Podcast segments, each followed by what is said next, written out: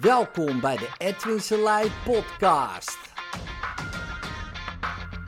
Voor inspiratie, stimulatie en motivatie om je dag goed door te komen.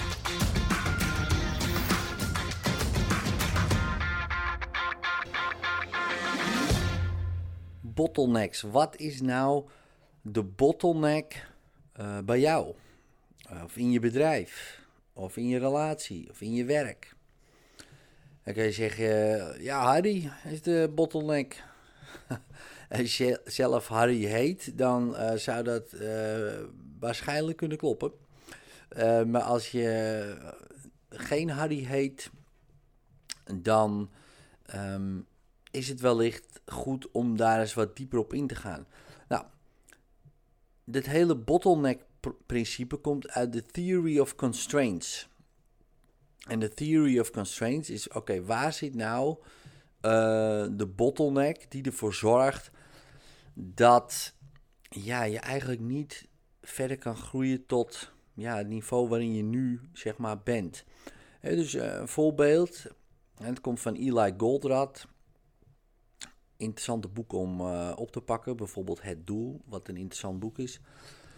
Maar hij heeft nog meer van dat soort boeken geschreven. Maar het principe is, uh, is vrij simpel.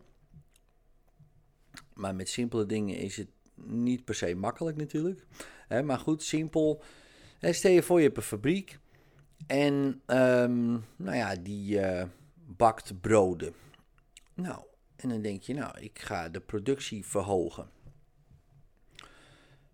Want er komt meer vraag en ik wil gewoon meer produceren.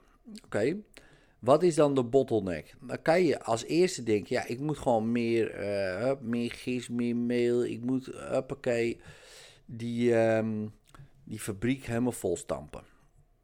Dan zou je kunnen zeggen, de eerste bottleneck is, oké, tot waar kan die, bijvoorbeeld die broodbakmachine, hoeveel broden kan die aan per uur? Dat is je, zou je bottleneck kunnen zijn. Maar stel je voor, je ramt hem helemaal vol. En je denkt, ja man, dat gaat lekker. En je hebt één broodinpakker. En bijvoorbeeld.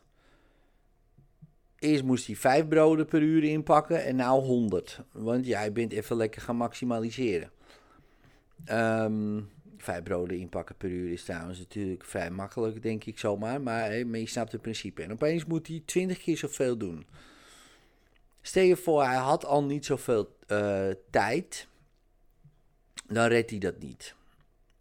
Nou, dus dat is dan de bottleneck. En dan moeten meer mensen bij. Nou, stel je voor, er komen vijf mensen bij. Ja, dat gaat als een tierenlier. Al die broden, hoppakee. Die, uh, ja, die worden ingepakt. Maar waar ga je ze neerzetten dan? Oh ja, niet over nagedacht. Uh, die broden moeten ergens staan. Oké, wie haalt ze op? Ja, één keer, uh, één keer uh, per dag haalt iemand ze op. Oké, dus in, in, normaal gesproken haalde hij er tien op, maar nu moet hij die duizend ophalen. Oké, heeft hij wel, is het, kan het wel in de bus zien? Of moet hij met wat anders komen? Nou, zo ga je dus door het hele ding door. En dan kom je misschien op de bottleneck van ja, we hebben helemaal geen distributiemogelijkheden. En we leveren aan één bakker. Ja, we kunnen wel duizend broden gaan bakken, maar die bakker die kan het nooit verkopen. Dus moeten we hem eerst meer bakkers gaan. Um, nou ja, klantenacquisitie gaan doen. Dus we moeten eerst gewoon meer bakkers uh, regelen die onze broden verkopen. Ja, dus dan is de bottleneck helemaal niet die machine, want die kan dat wel aan.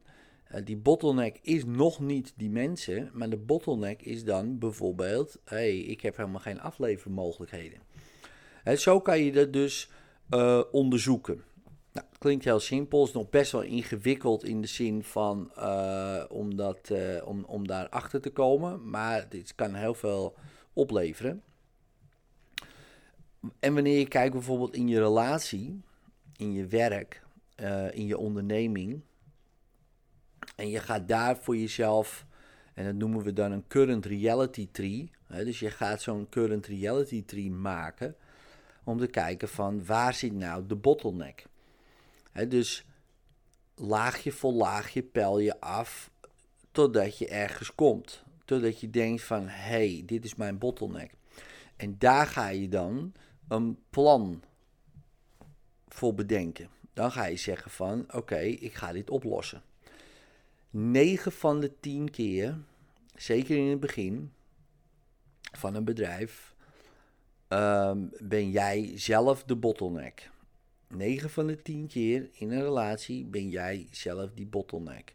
9 van de 10 keer in je eigen werk ben jij zelf die bottleneck.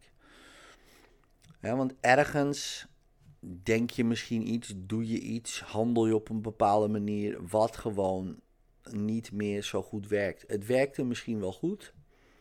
voor vijf broden per uur werkt het prima, maar voor duizend broden per uur, uh, ja, 200 keer zoveel ga je dat bijvoorbeeld niet redden.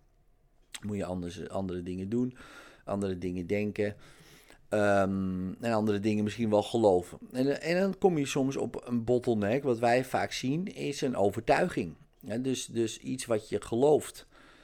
Ik weet nog in de eerste jaren van mijn onderneming Ehm, kwam ik ook op zo'n bottleneck terecht. Het, was, zat heel onbewust verborgen. Ik was wat gaan geloven. Wat mijn oom toen de tijd tegen mij had gezegd. Ed, jongen, ga er nou niet aan beginnen. Ehm, want je bent geen ondernemer. En ik ben dat gaan geloven. Ik geloofde dat. Met als gevolg dat ik ergens tegenaan vocht op de een of andere manier. Ik kwam niet. Het is net als je kan je wel blijven produceren, maar als daar die bottleneck zit, het kan niet door die flessenhals, snap je? Die flessenhals is de, je kan wel gaan drukken en pushen, maar het gaat er niet doorheen. En in dit geval was het mijn overtuiging. Ik loste het op, want gelukkig als je dit werk doet, dan kan je dat uh, zelf wel. dus dat is wel lekker. Of je kent heel veel mensen die dat uh, voor je kunnen doen. Um, maar goed, ik kan dat zelf. En het jaar daarna had ik drie keer zoveel omzet. Nou is omzet natuurlijk niet de belangrijkste graadmeter, maar het is wel lekker. Dus ik ging van 30.000 euro naar mijn eerste jaar uh, 100.000 euro. Het was echt magisch. En ik kan me niet herinneren. Dat was uh, volgens mij 2010, denk ik. Ik kan me niet uh, herinneren dat ik andere dingen ben gaan doen. Maar wat ik me wel eh, kan herinneren is dat ik wel anders ben gaan denken. Ja, dus ik ben andere dingen gaan denken. En nu zit ik weer op zo'n uh, plafond. Weet je wel? Want het is altijd zo. Ergens zit er weer een bottleneck. En dan hoeft het niet in jezelf meer te zijn. En ik heb nou uh, mensen om me heen. We werken met z'n twintigen. Dus ja, de bottleneck kan prima ergens anders in de organisatie zitten. Uh, dan alleen bij mij nu. Ehm, maar het is wel interessant om te onderzoeken waar, zodat het weer door kan stromen, zodat we weer uh, meer impact kunnen maken. bijvoorbeeld, nou, stel je voor, jij uh, hebt helemaal niet zo'n organisatie of uh, je hebt helemaal geen onderneming of wat dan ook. Kijk dan eens bijvoorbeeld in je relatie, in je werk, ja, in, hè, dus werkplezier bijvoorbeeld. Hè? Soms wel, soms niet. Nou weet ik niet of je altijd werkplezier kan hebben, continu. Maar nou, je kan er naar streven en dan kijken, oké, waar zit dan de bottleneck? Wat moet ik dan meer doen? Wat moet ik minder doen? Kan ik dat minder doen?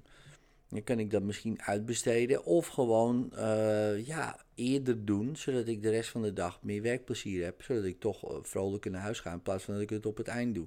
ik noem al wat dan is de bottleneck in planning. Relatie, oké. Meer relatievreugde, meer relatieverbinding, meer relatie, uh, contact, liefde, intimiteit. Waar zit daar de bottleneck? wat doe ik wel, wat doe ik niet? Of wat moet ik eigenlijk meer doen? Of wat moet ik eigenlijk gewoon minder doen? En waar zit dan de bottleneck? Waarom doe ik dat dan niet? Of waarom doe ik dat niet minder? Nou, dat zijn interessante dingen om te onderzoeken. Ehm, daar ben je wel even mee bezig vaak. Hè, want, en en ga je niet, laat je niet hypnotiseren door de oppervlakte, dat je het wel weet. Uh, maar durf dieper te gaan. Durf die lagen af te pellen. En durf echt uh, daar eerlijk naar te zijn. Dat je denkt, shit man, dit is het. Want dan kom je tot interessante ja, ideeën en verrassingen. En wanneer je dat dan oplost, ja man, dan vloeit het weer gigantisch. En dat gun ik je.